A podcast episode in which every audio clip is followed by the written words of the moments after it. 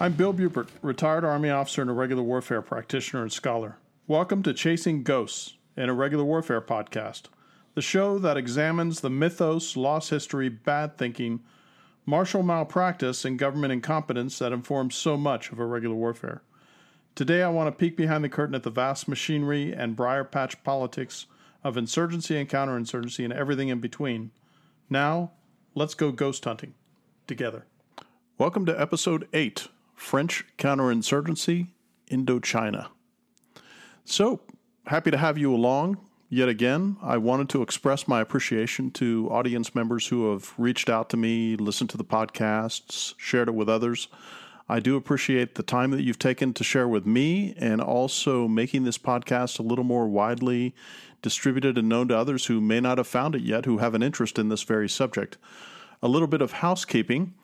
I wanted to make sure that everybody knows if they want to reach out to me at cgpodcast at pm.me, that's cgpodcast at pm.me.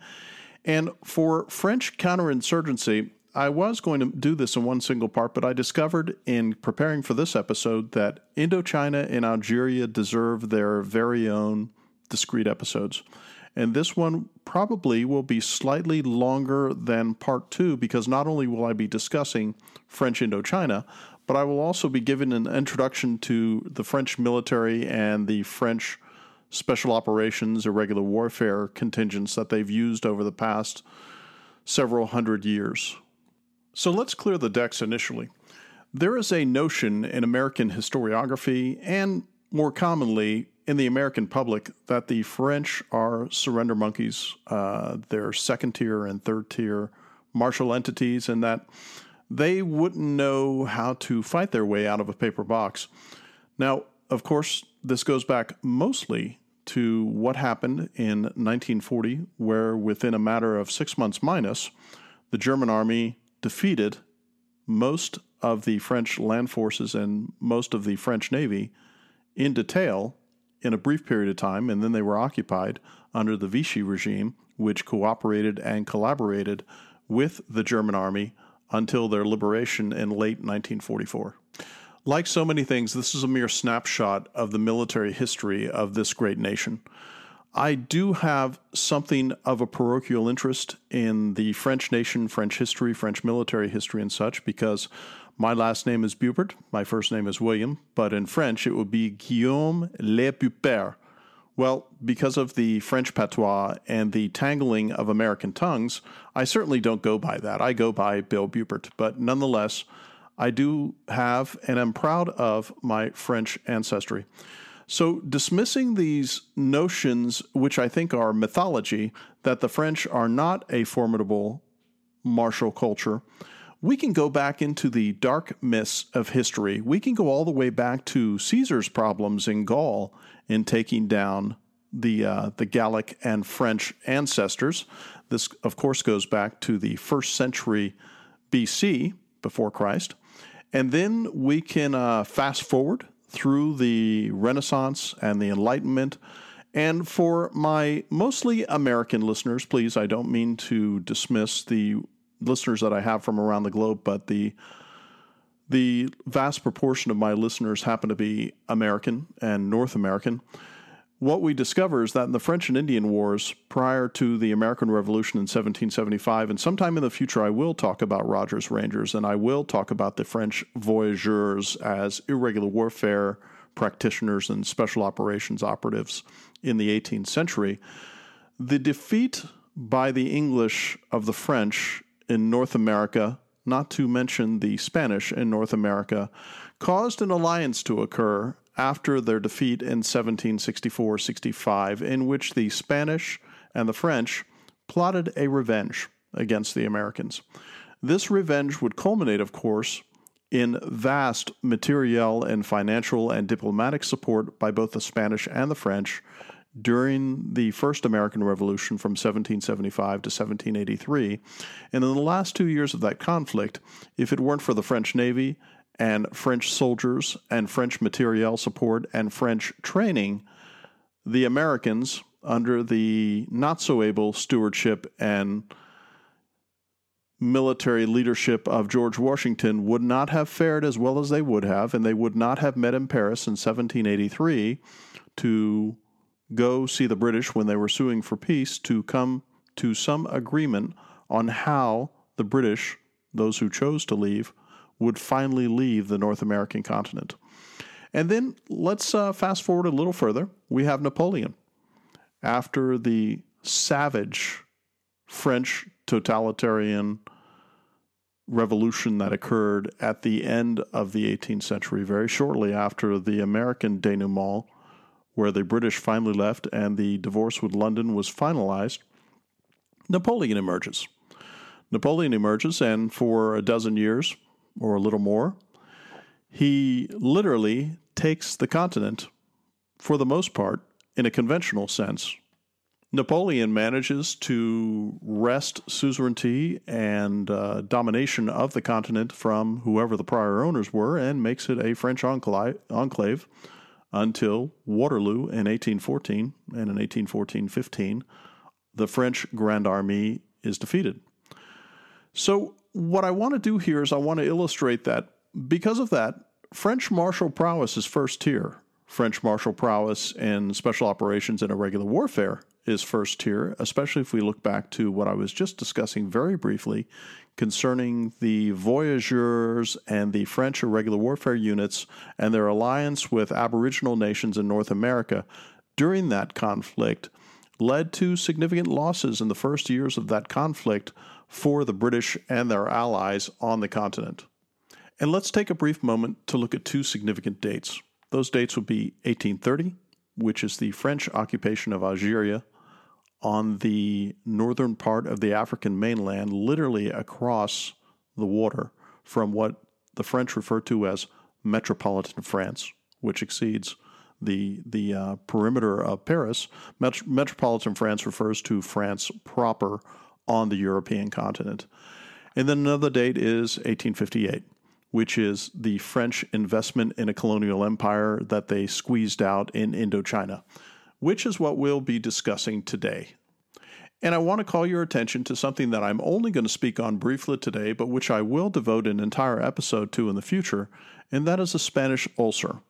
The guerrillas and the irregular warfare practitioners in the mountains of Spain who harried, raided, and caused untold damage to the supply lines of communication for Napoleon throughout his siege of different Spanish areas and such. And so, what I want to demonstrate with that is not only were the French practitioners of the irregular warfare art in the 18th century, but they found at the beginning of the 19th century that they were levying their conventional forces against guerrillas themselves who were fighting against the French conquest of the European continent at the time. Algeria would become a French colony officially in 1839, and it is no mean coincidence that the French Foreign Legion was um, started in 1831. The French Foreign Legion spending a bunch of their time not only in Corsica, metropolitan France at the time, but expanding into the northern areas of Africa in these colonial possessions of France, where they really cut their teeth on operating as colonial and small wars entities. So let's get a definition straight here. I have made the claim in my podcast series that these counterinsurgency and insurgency notions that we entertain in the Western world today are nothing more than a new expansion of colonial warfare. And which is why we find that so many of the haunting soliloquies that we hear, whether it's in the 2006 uh, counterinsurgency manual that was penned primarily by Petraeus and a number of his colleagues and associates, in the U.S. Army and the DoD were influenced greatly by two French Army officers who had a great deal to say about the French school of counterinsurgencies. Counterinsurgency. Those guys would be David Galula and Roger Trinquier. Now we're going to talk about these gentlemen during the um, the podcast today because they did have an influence, most likely primarily in Algeria, but certainly had a tangential influence in what transpired in Indochina, and of course were inspired in both cases by the ignoble defeat in Indochina by the French. So, the French Foreign Legion, I want to recommend a book to everybody here. Douglas Porch did a tremendous biography of the entire French Foreign Legion. I highly recommend it. You've heard me mention Douglas Porch before. I consider him one of the godfathers and primary influences of the very fact that I conduct this podcast because he woke me up from my drunken coin slumber in the early 2000s to show that I had erred in my ways of thinking that Western, particularly American counterinsurgency, could successfully quell or put down rebellion. I would say possibly Porch not only is the godfather, but a significant influencer as far as my thinking in the terms, in the framework, in the vision, and everything. And he gives me a really big leg up on using critical thinking skills and employing interrogative inquiries into why we've done things so badly, for instance, since 1945, where American arms, for the most part, has failed to deliver a martial success ever. I know, I know, and I'm repeating something I said in a previous podcast, but for those who didn't listen to previous podcasts, and this may be the first one you're listening to, Operation Desert Storm, 1991, if the very idea was to neutralize or make friendly to American national security in the Middle East the quelling or destruction of Iraq, well, a mere dozen years later, we Americans find themselves going into with a coalition of allies, going into Iraq to do what Desert Storm did not do. French Indochina, known as Vietnam, and some of the contours of what we presently see as Cambodia, Laos, Thailand, was a French colonial possession since 1858.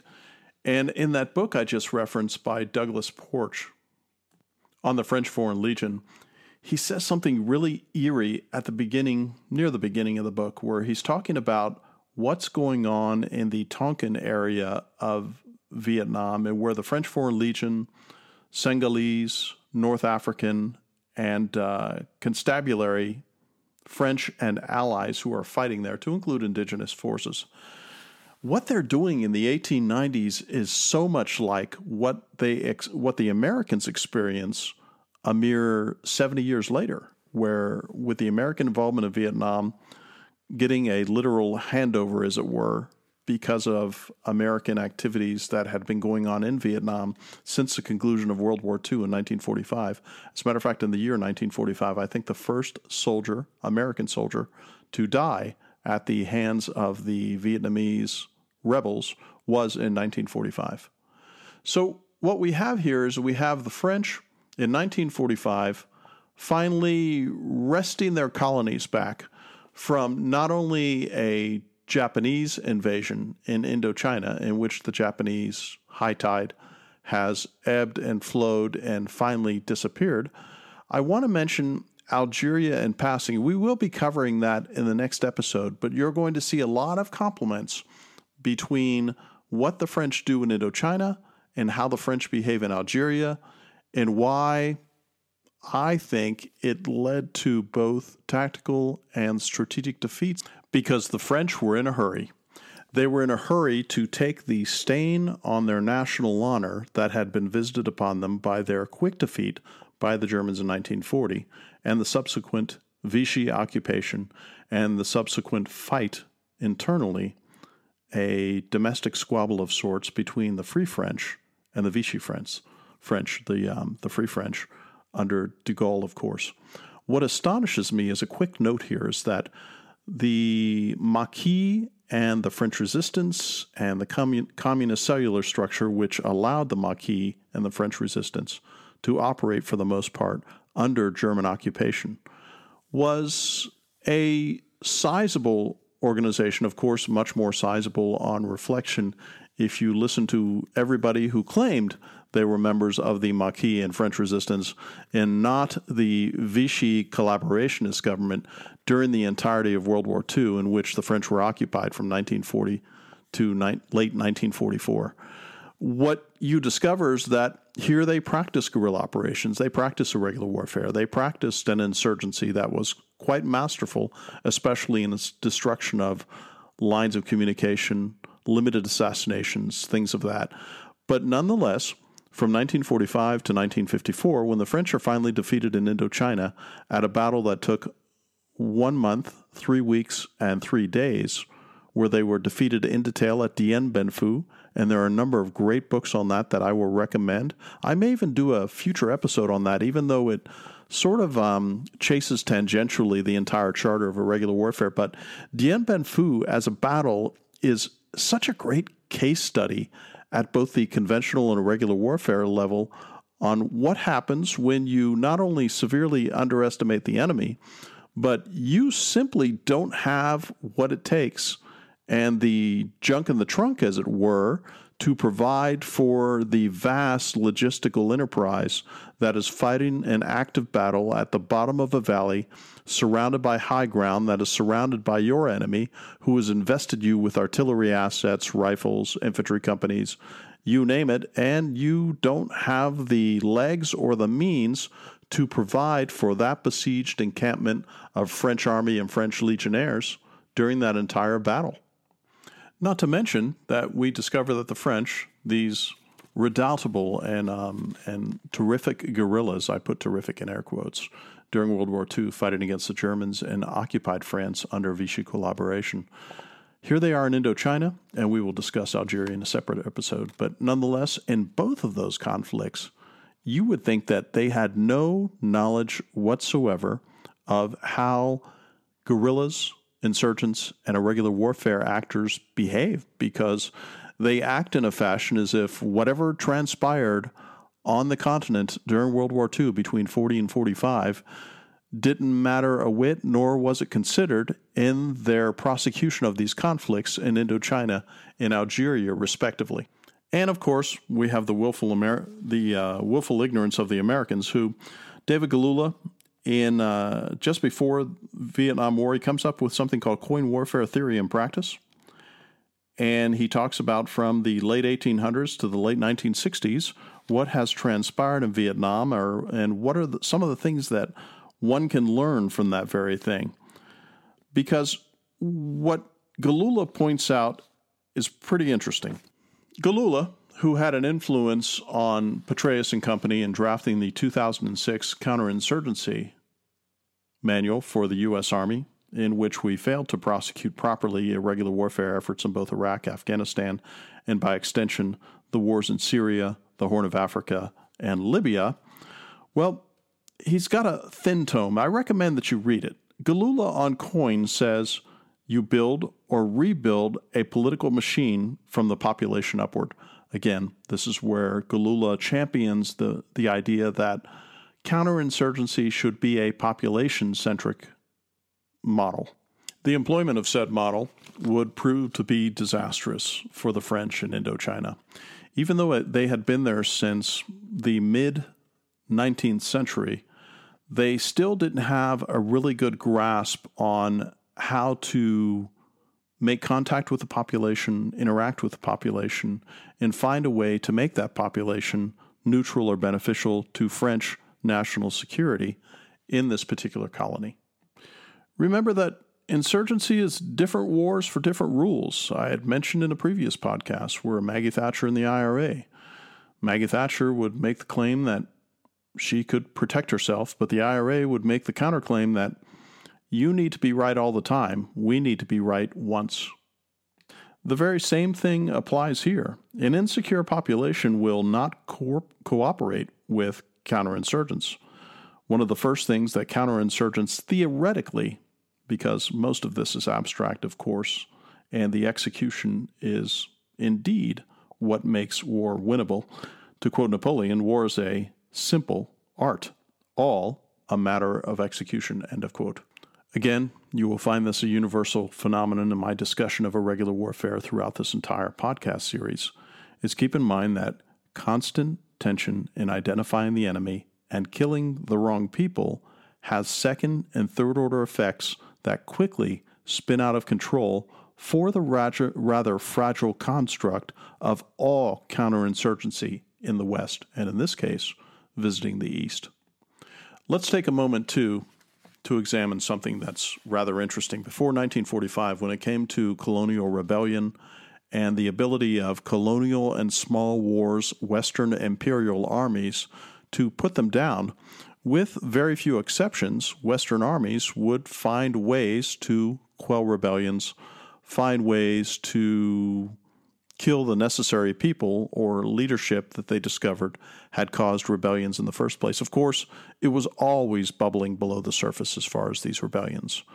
From the Raj in India to Indochina to the Belgian, French, German, and British colonies in Africa, rebellion was always there. Rebellion was all, all, always a factor to consider. After 1945, it became even more so, and two factors started to make rebellion even more profitable for those who sought to throw off their colonial overlords, and that would be Mao's success against Chiang Kai shek and the eventual communist success and victory in mainland China in late 1948, 49, and 50, the Korean War from 1950 to 1953, and the use of proxy armies and the almost monolithic communist subsidy, training, and material leveling that both the Soviets and the Chinese and lesser communist entities would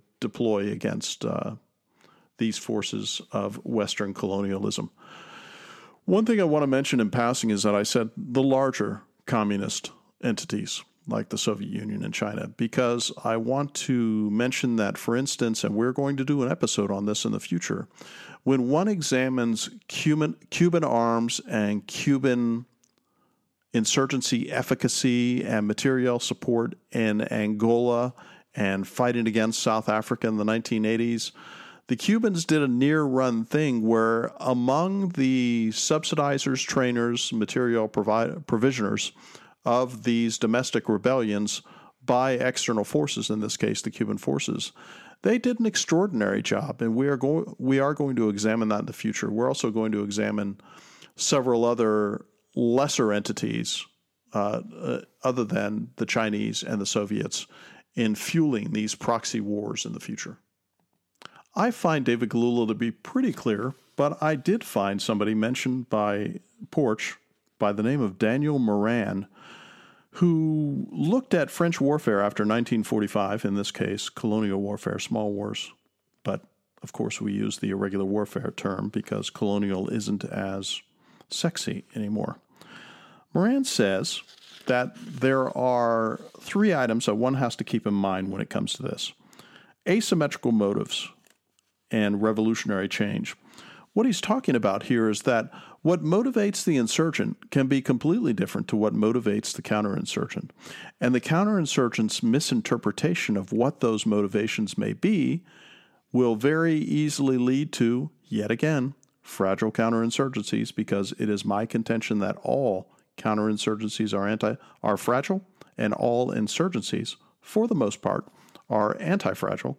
See episode 2 to get a um, a clearer and deeper read on just what that means. But what Moran is basically saying is that if you fail to understand what those motives are, for instance, I've told you the three pillars of insurgency are going to be legitimacy, narrative, and grievances, both perceived and real. Perceived or real, by the way, on the part of the counterinsurgents or the insurgents, but more importantly, the insurgents.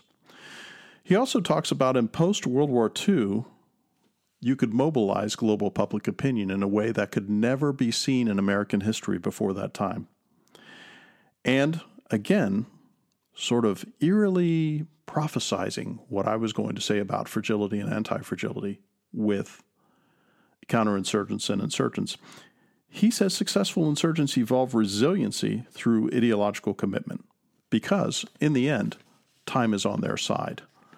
Now, what we discover in Indochina is that there are a variety of root and proximate causes to the disturbances that are going on and the irregular warfare that's going on.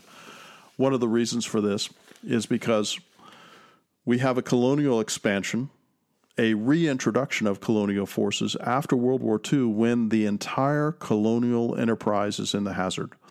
When we look at 1945 to 1950, we see this extraordinary whirlwind that encapsulates the entire globe in which colonial empire after colonial imperial holding after one another after one another just starts collapsing like dominoes. For instance, after the loss of the British Raj in 1948 and 1949, we discover that the British, who would brag in previous decades, the, Brit- the sun never sets on the British Empire. Well, the sun never sets on British imperial rocks because while they lose the Raj, they lose so many other things to include in the 1950s Oman, parts of Yemen, places like that in the Middle East. They start to diminish their influence in the Middle East. Of course, they have lost Palestine to Jewish forces and Israeli forces that make the state of Israel in 1948 and 1949, 1947 and 1948. And what we discover is that they're lording over rocks. They've got the Falkland Islands, they've got Ascension Island, they've got um, parts of the Indian Ocean, but they're rocks. And that is the totality of the British Empire. The French are in for the same treatment. Because the French not only get a drubbing in 1954, in which their imperial holdings in Indochina collapse, especially sort of like with the uh, the the lost battle at Dien Bien Phu, is sort of the icing on the cake for the departure of the French from this particular imperial holding because they cannot hold it any longer.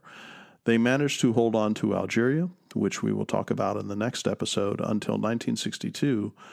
But there's a lot of really interesting qualities to that particular departure that we will discuss then that sort of bleed eerily into what happened to the French in Indochina. Look, if you study history, which all of us should. Remember, I talked about this being a bloodless practicum available to military practitioners and scholars because we can examine this vast panoply of history that shows us what works and what doesn't work and what doesn't work in the long term. But blindly, most of the West goes on thinking that they can do things that they really can't because when you look at the historical record, it shows failure after failure after failure. As I mentioned before, these small wars, these colonial wars, have upgraded to modern counterinsurgency with more sophisticated terminology and more neutral terminology and descriptions of what's going on. I am unconvinced that modern coin methods could have won these conflicts in both Indochina and Algeria.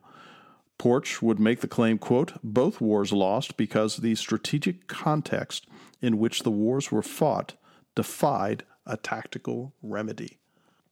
That is bloody strong medicine because I have talked before. We'll revisit it again in a future episode. I hate to sound like a broken record when I say that, that most irregular warfare tries to occupy the space of strategic compression, which is where you use tactical forces. They tend to be smaller, more elite, more capable forces to achieve strategic outcomes. And when I talked about these kind of things in the past, I have said that if one doesn't master the tactical, operational, strategic, and grand strategic level in the pursuit of these conflicts, and you don't have those all nicely tied together with a bow, with intent and visionary frameworks harnessed to it so that one can discover what you're trying to achieve, you in the end will achieve nothing. France's colonial apparatus was politicized by the civil military fusion that the fight necessitated. What that means is that in World War II, the vast majority of the warfare was convention was very conventional. Ships, artillery, mud to space, in that case, mud to airspace, uh, aircraft, production, industrial production, industrial protection, bombing, all of these things there was a fusion of politics in order to craft intent into the strategic and grand strategic context. But once you have lower tactical and operational level units having to achieve political objectives and politicize the way they conduct their war, this is where the rubber meets the road and a lot of difficulties start to appear. Once the Americans started their adventure in Vietnam, starting in 1945, uh, as I had mentioned earlier, but really ramping up after 1960 and 61 and 62. The French in 1954, when they lost at Dien Bien Phu, which I would urge everybody to read about if they get a chance, it's a, it's a fascinating military chapter in, in French history. They went to Eisenhower and said, in order to solve the problem of the logistical legs and supply chain issues that we're that the French were encountering in that conflict, they asked for air support from Eisenhower, which he refused. I am of the belief, possibly, that if that air support and those logistical chains had been linked together, there was a possibility for Dien Bien Phu to survive past one month and three weeks, but I doubt if that would have been the case in the long term. So, even though Galula was ignored by the Americans in their conduct of the population centric model, which they did to a certain extent, but they didn't take it to the next level as they should have, American forces in this case, you'll find that when you look at Galula and especially Trinquier, Trinquier employed torture, employed interrogation methods that most civilized people would find absolutely awful and morally corrupt. But nonetheless, the Americans would employ that. As a matter of fact, the inspiration for the American Phoenix program, which been, went beyond the borders of Vietnam, the assassination program was French inspired. As a matter of fact, David Galula inspired the 2006 FM 3 24 coin manual that was penned by Petraeus and his colleagues. You know, Indochina, for the French, from the cessation of hostilities in Europe in April until December, 19, April 1945 until December 1946, things were pretty quiet. But the full blown war, despite formal agreements with Ho Chi, Ho Chi Minh, would start to really uh, uh hit the accelerator pedal in December 1946. The war was fought with a hybrid of French Marines, legionaries, Senegal and North Africans, joined by, and I put this in air quotes, associated states, which were Vietnamese, Lao, Cambodian, and other indigs to include, to include the mountain tribes like the Montagnards. What it was, in essence, was a 19th century version of, it was a 20th century version of 19th century cons- colonial consolidation. And this would lead to so many disasters on so many levels. And one thing that one discovers when conducting coin, if that's your conceit, even though it remains mine that Western countries find that impossible to achieve in a successful fashion, if there is no existing intelligence network, especially an intelligence network that has two key items, which is number one, you speak the language, and number two, you understand all the key players and all the resistance organizations that are arrayed against the French in this. They did not have that intelligence system, by the way. Not only did they not have that intelligence baseline and sophisticated and mature system in Indochina, they didn't have it in Algeria either.